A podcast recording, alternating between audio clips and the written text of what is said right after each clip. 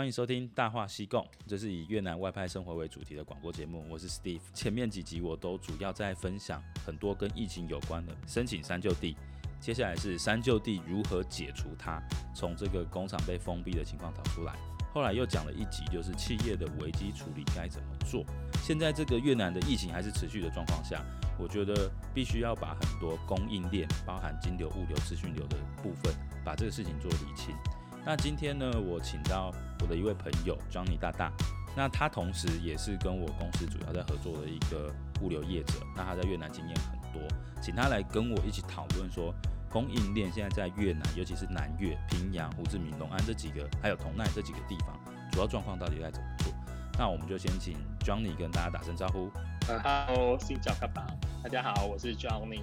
人称越南物流界的一把手，新南 Johnny。我问一下，你在越南几年了？在越南的部分大概快9年了，就是之前都在中国嘛，基本上毕业后干这一行，先被派去中国，后面就是公司派来越南，就来越南。今天如果你没有问我来几年，基本上我也没有认真数，我到底来越南多久？那这个越南的黄金时期，从它还不是这么发达，或是商业这么繁荣，到现在。你就感觉怎么样？还有，尤其又看到这一波疫情往下，但其实我知道物流业者其实应该是蛮赚，就是去年的疫情状况下，你看长荣、阳明、万海的年终发成这样，对不对？对啦，应该这样讲，就说不赚钱，没有人相信。但是其实说以前这么多年来都不，基本上做物流不是很赚钱。那其实严格说起来，真的就是利润毛利比较好的时候，也是这1-2年的事情。但是其实大部分的话还是都是。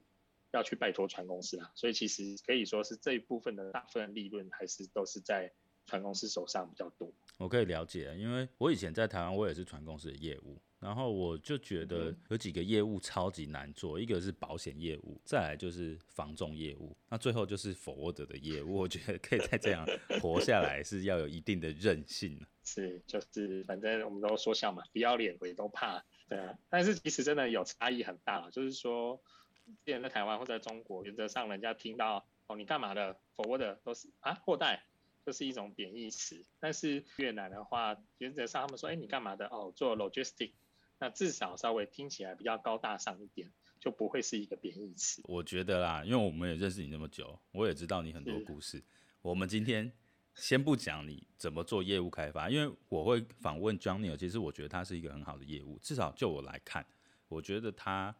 做的生意算是蛮诚恳，就是能够让回头客去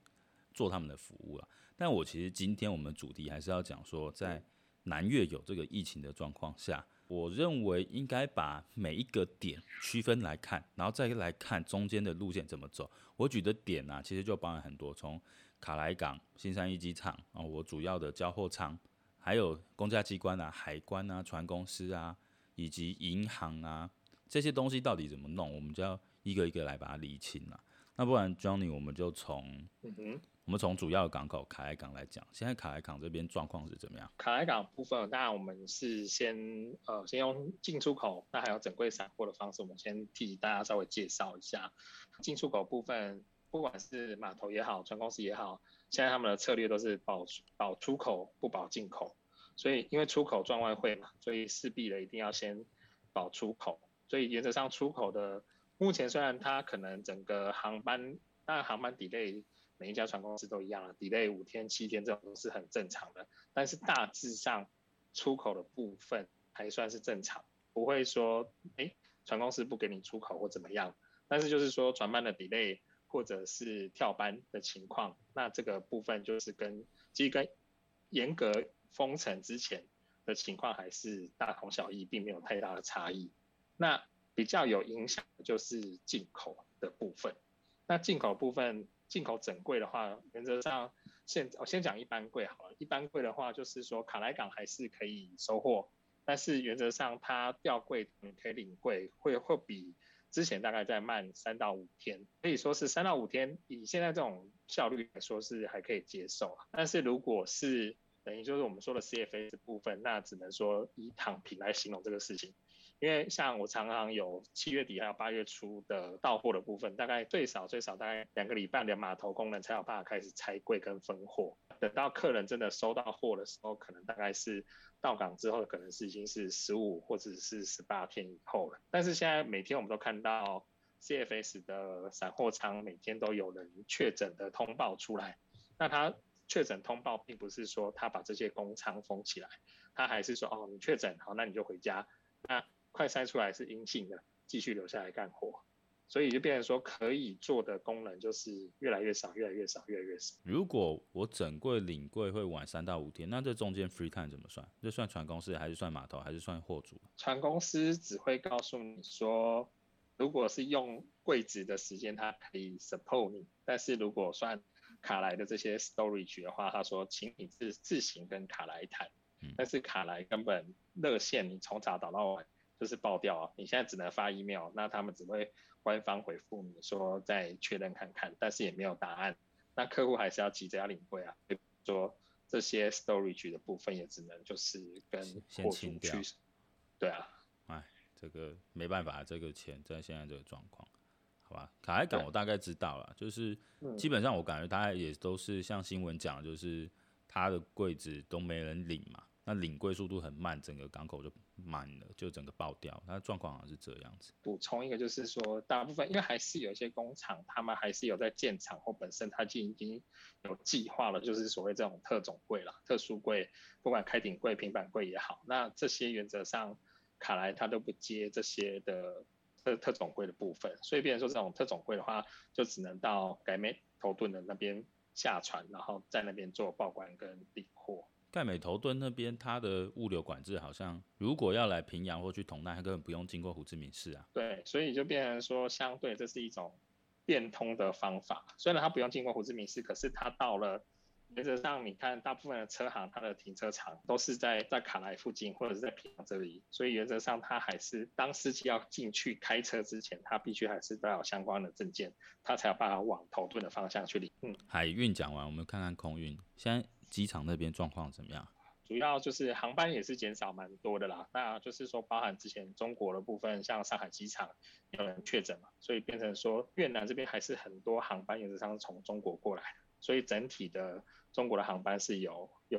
锐减的，对。但是原则上机场的作业的话，现在进出就是 terminal 的话，原则上都还是要检附快筛阴性的证明嘛。所以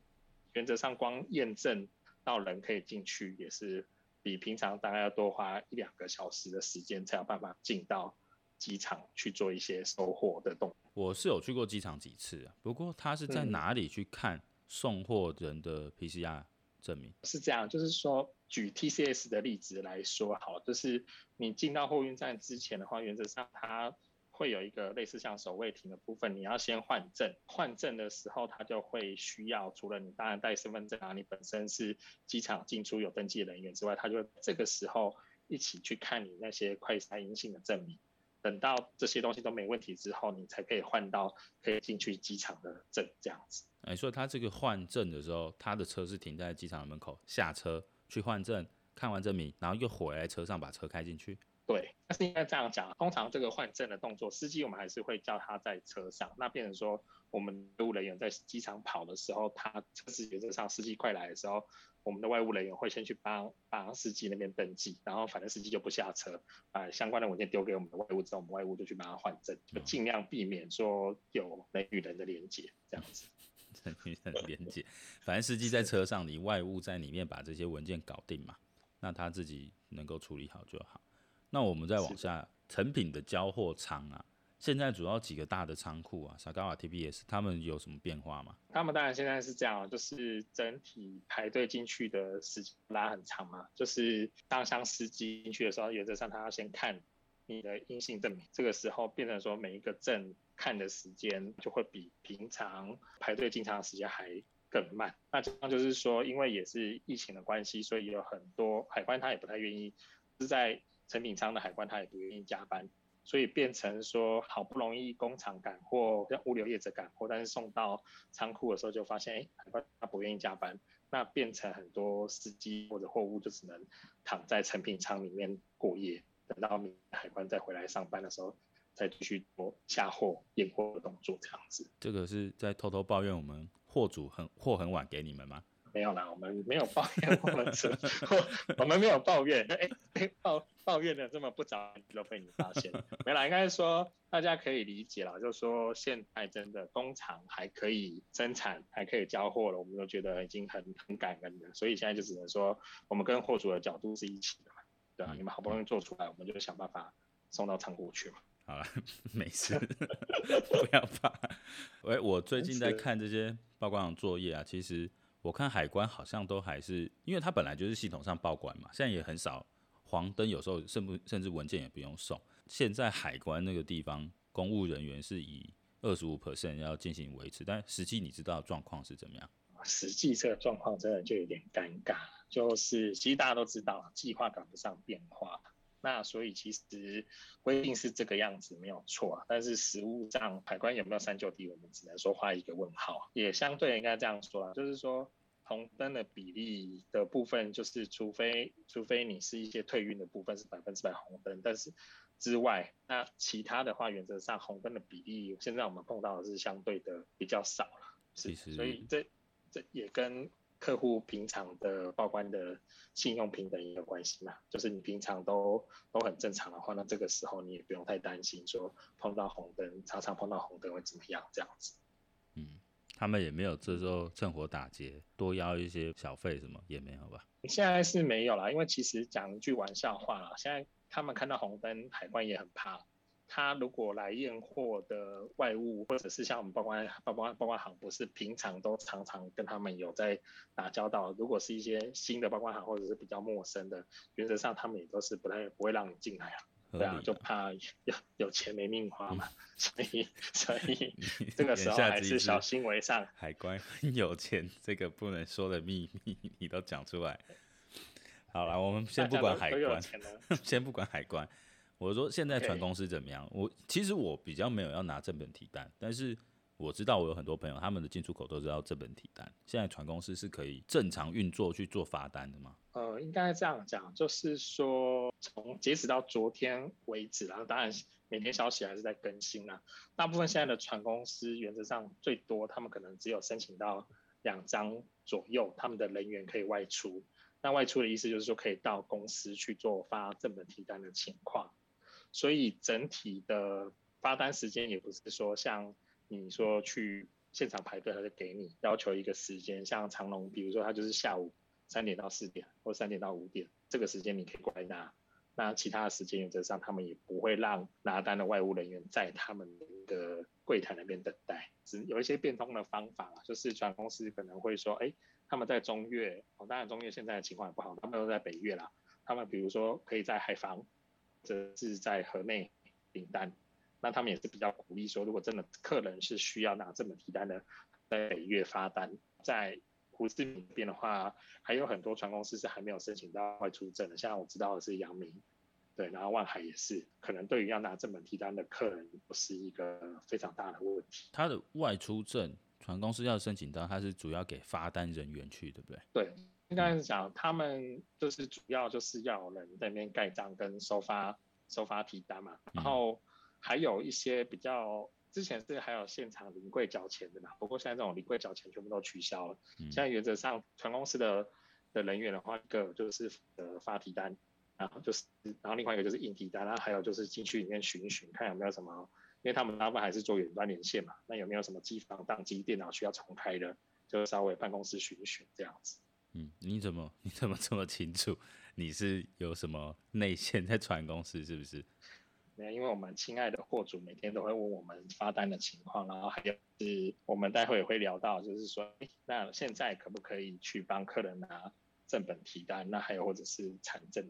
相关的情况这样子。那产证这个可以搞定吗？这是一个很吊诡的事情，就是说，像我们公司是有申请到外出证，那我们确实可以去。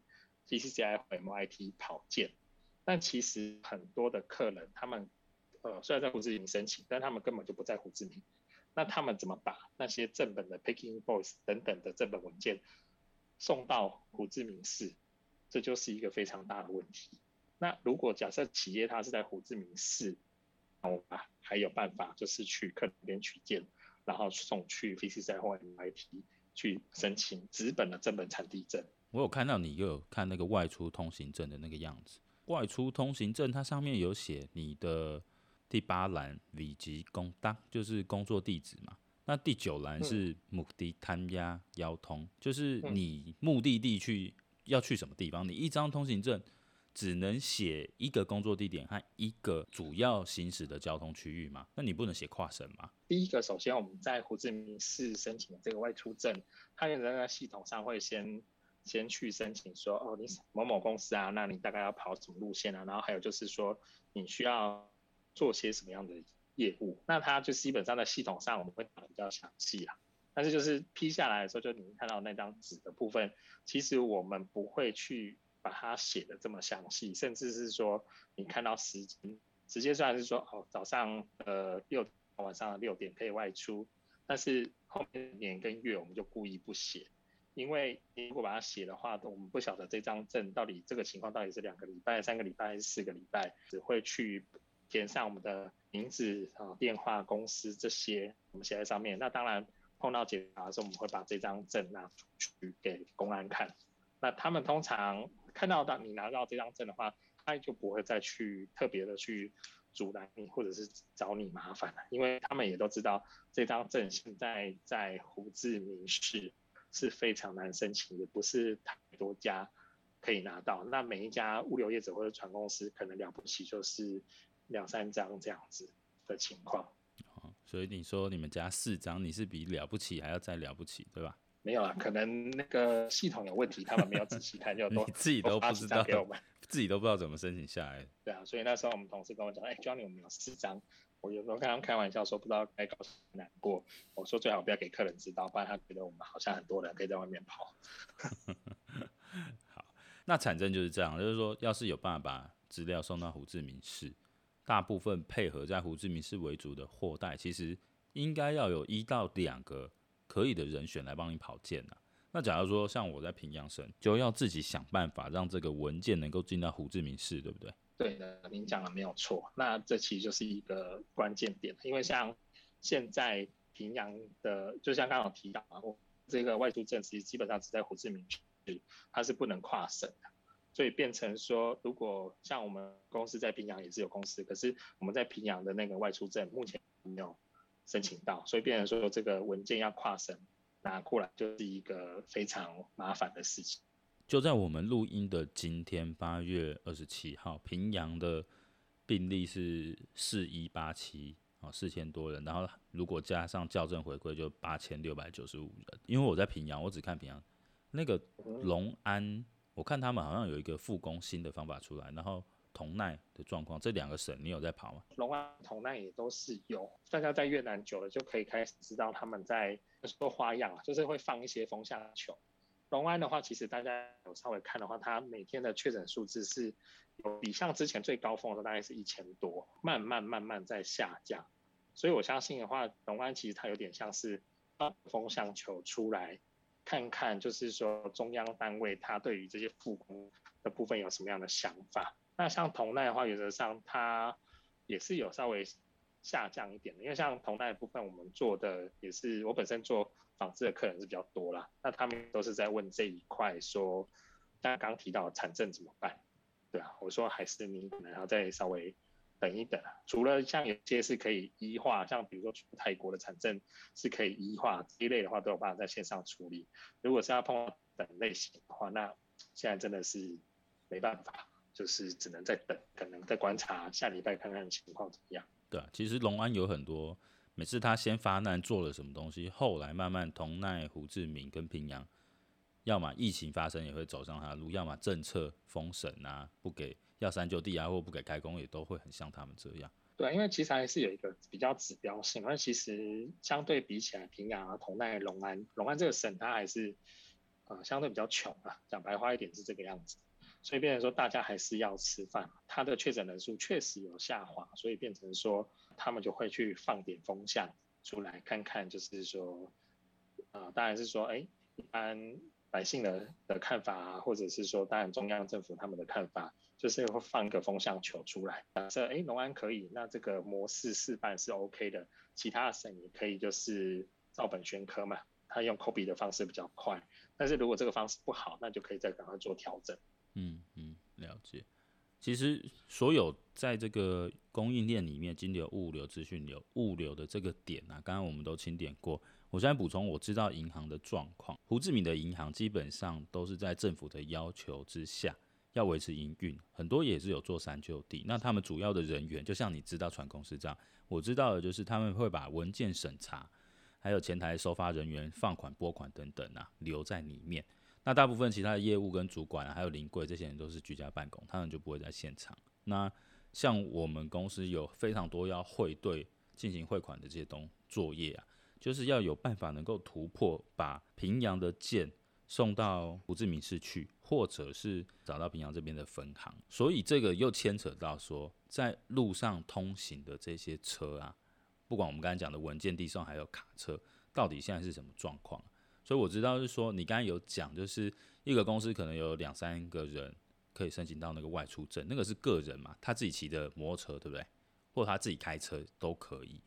那实际上，假设是货车呢，他也是拿这个通行证吗？还是货车不是这样？货车不是这样的。那货车的话，原则上我们先就讲以平阳的例子来说好了。那就是说，如果货车的话，他要另外去申请一张 红卡，那这个红卡原则上也是去公安那边申请啊，那它实际上是绑车牌的部分，所以变成说，其实也是一样，换汤不换药啊，就是说你要是某某公司啊，你要跑什么路线啊，然后怎么样，对，那其实应该来说，现在申请这些红卡的部分，货柜车碰到的问题比较小，就是因为其实这也蛮直觉的，货柜车这么大一个东西，它也不可能开货柜车去其他地方送菜或送什么其他乱七八糟的东西，那它原则上就是拉货柜，所以变成说，对于我们在申请的时候，他们的概念也是比较简单哦，你就是往码头去，你就是往堆场去，那这个就比较容易去批准给你。但是比较有问题的，反而就是这些吨车哦，不管是1.5吨、2吨、3.5吨、5吨的吨车，相对拿到红卡就会比较困难。因为这些吨车它你很难去直接说明说，我到底是帮企业去真的送这些成品的货呢，还是实际上我可能是接其他的私货，或者是去拉运送别的东西。所以相对的，这些所谓的吨车、卡车要拿到红卡的部分就比较困难。那其实也是变相的，政府它不能说，我马上躺平，啥都不干，14天关起门来，什么事情都不做，它还是得批准。但是就是象征性的批准一些，可是我们实务上碰到很多，其实我们的车辆很多是没有办法申请到红卡的，可是必须还是要满足就是对于货物运输的要求的话，我们只能说司机他们都还是知道很多小路，那他们对于不管是去机场也好、码头也好、成品交仓也好，他们都会知道一些小路，就是想办法绕过这几个检查哨，然后还是过去交货这个样子。你们司机现在真的是小路乱撞，到处乱窜，这个过不去就走另外一条路。那实际上你的 capacity 啊，你的运力应该是会下降，就是说你的司机应该也有变少，然后卡车申请它就变成2个关卡嘛，应该很多司机跑回家了。有这样的状况吗？非常多啊！就是其实这事情疫情啊，比如说在差不多6月份开始，大家比较多在居家办公的时候，其实我们已经有在考虑这个东西啦。就是说，我们就像现在这种最坏的打算，我们可能真的整体的司机大概就只剩下30%到40%。那因为很多司机就是说，第一个，他们就跑回家了，他们也怕嘛，就刚刚讲的，有怕赚得到钱没命花。他们也担心说，他们去这个工厂拉货之后，那到底是不是能再出来，或者是怎么样？那反正讲个题外话，那我们也到你们，我们有一个司机就是明天要结婚，然后也到你们工厂去拉货嘛。结果后来是说疑似里面有人确诊，那司机也急得快哭了，说我这辈子就只结1次婚，结果你不放我出去，所以他们一直也打电话过来了。我记得那天好像折腾到晚上9点还11点了，不过运气蛮好，最后面我记得好像复查的时候是没事嘛，所以大家也是虚惊一场，那司机也很高兴可以回家结婚嘛。你说什么时候啊？你们在平福那边嘛，七月中的时候，平福那边的是不是？了解。对啊，然后我们那时候有被突击检查一次，司机后来出来之后，我们才跟他开玩笑说：“你这辈子搞不好不只结一次婚了，所以不要太担心。对”对他有点抱歉，不好意思，我们公司连累到他不能结婚。好，我们前面一路整理了从卡莱、新三一、海关、船公司，还有产证、外务送件、银行状况，还有路线上的进行啊。我之前有听说，你如果不是主要的民生物资或者什么医疗物资，你的卡车在路上跑是很容易被刁难。哦，确实是有，那只能这样讲啦，就是说，当然第一个啦，我们司机还是都是有做这些阴性的证明嘛。那只是说，像刚提到的红卡，因为你拿不到红卡的部分，基本上你在路上跑，不管你运什么东西，拦下来他都还是会就是说，他其实现在也不会说要罚你钱或什么乱七八糟的东西。现在大部分就是说，哎，你没有红卡或者是怎么样，你的资格不符合，他就会叫你掉头，就是你原路掉头回去。比较还是说劝导的方向啊，并不是说大家想象中说，哎，反正好像，哎，我没有卡，我就是塞一点钱，我就可以过去。现在没有这样子，就是只能说，我相信政府他也知道啊，他完全这些东西断了，那大家的生计怎么办？所以为什么司机虽然碰到被拦的话，也不会直接跟这些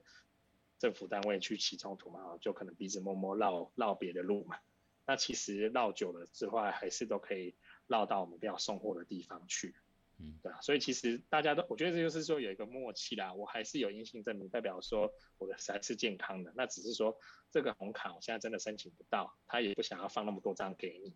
但是我们还是得干活。所以才会说，就是用这种大家变相的方式去取得一个平衡，然后来满足送货嘛。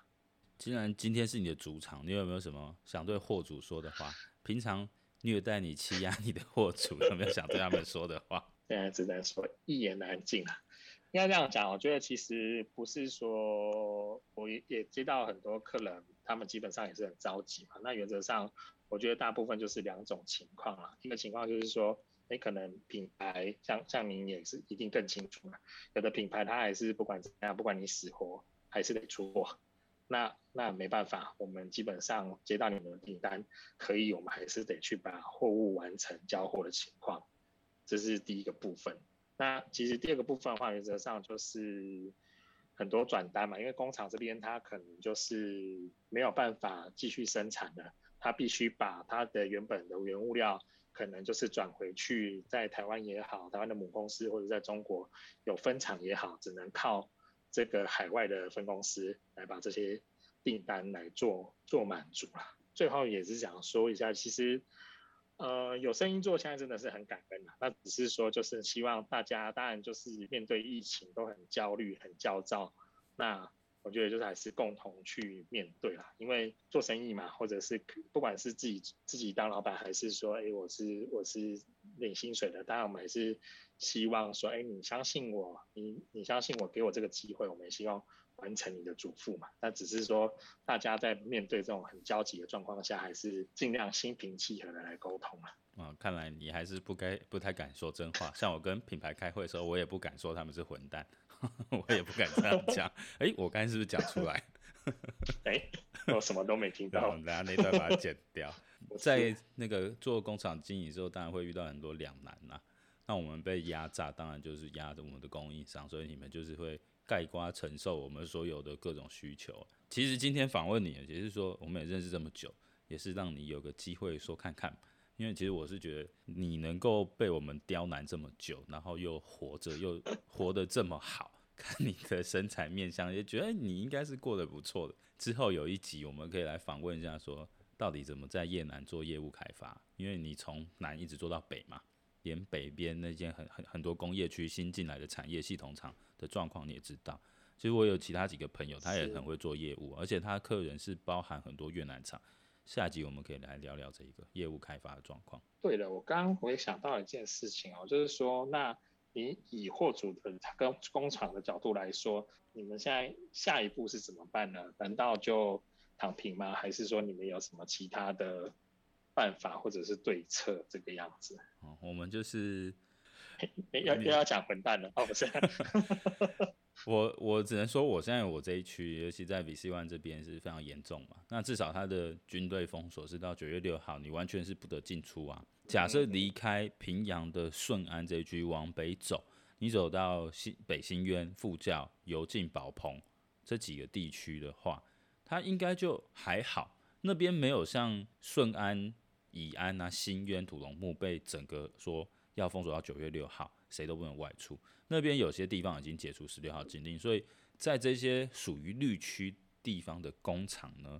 要么它现在是正在进行三就地，要么就是在申请新一步的三就地增加人数。那假设说今天的推断变成两个方向，一个是你绿色区域的规划和政令已经扩及到工厂跟你员工 的住家的地方的话，只要你的工厂在绿色区域，你又可以处理 hotel motel， 把你的工人集中在这里，让他们上下班变成两点一线，它就会让你大量开工。就是你工厂1000人，你要是能够搞到1000人的宿舍，也要保证这1000人就只在宿舍跟工厂之间来回，那它就会让你去 open 去做这件事情。那假设你的工厂在绿区，问题是你的员工大量分布在红色的区域，它实际上它出来也有被水泥挡住，或是公安拦住，或是各种被封的理由。那你的情况就会变得很复杂，所以我刚好遇到，就是说我有一个工厂这边是完全被封住，红区都在顺安里面动弹不得。另外一个在 VC2，VC2 它地属北新渊，实际上掌管打交道的公安是新渊，那新渊又很严重，所以你就要用那个地图把新渊放大去看，平阳省往下每一个县，还有土龙木市，它再往下有社跟防。好，那社跟房它具体是绿色可以动还是不能动，要跟那边公安去打交道，所以我自己来看，应该是在9月6号之后，势必啦要让工厂能够有更多的产能。那从现在这个时间到9月6号，就看你怎么准备，说这个绿色区域还有两点一线或者是三就地的人数增加。这是我们下一步的方向。对啊，因为其实就息息相关嘛，因为我觉得8月份还不是最惨的时候了，我觉得对于我们来说，9月份才是更大的挑战。以平阳这种这么快速把大规模做筛检，要把黑数找出来，然后全部带走，而且又说要把红区的人疏散嘛。对、啊，我觉得至少到9月中之前，状况都还是很严重。对啊，因为其实题外话提一下，就刚刚就是我们在开始之前，我有跟客人稍微聊一下嘛。那他原则上他也是在同安2，就是已经靠近新加坡2这边了 ，VC2 这边。那他也是说，在他们附近大概有类似像是方舱医院1500床，有2个地方。那原则上好像是礼拜一开的吧，他跟我讲说礼拜32个地方基本上都满床了。礼拜一开，礼拜3满。对啊，所以他基本上也是差了一半的，所以为什么会说其实9月份才是一个新的挑战？对啊，我刚刚也看到朋友丢给我的新闻说，七军在盖7000床的方舱医院，我的天哪、啊！好吧，我们就不谈这些。那今天很谢谢 Johnny 来接受我访问，那你也是不得不来被我强迫，但我觉得这一集可以让很多在南方啊，胡志明、平安、龙安、顺安、同奈的这些工厂经营人知道说，实际上物流有不同状况，但我看起来还是有在运转，只不过效率在比如说以前1-2天可以处理的事情，现在你就乘以2吧，或者是乘以4，尤其是散货商在卡海就比较严重。那731机场、海关、银行、船公司基本上的最重要的运作方选都还是有在转。其实物流、金流跟这个资讯流，它算是整个血管。如果这个不同，越南这个整个经济会垮掉，像政府它也不会在这上面做完全的封锁。所以我们今天讨论很多状况，希望对我们的听众有一些帮助。那之后如果有任何状况，欢迎大家来信告诉我们，那我也会在以后的节目继续帮大家补充整个越南这边的状况。那谢谢大家，谢谢，谢谢。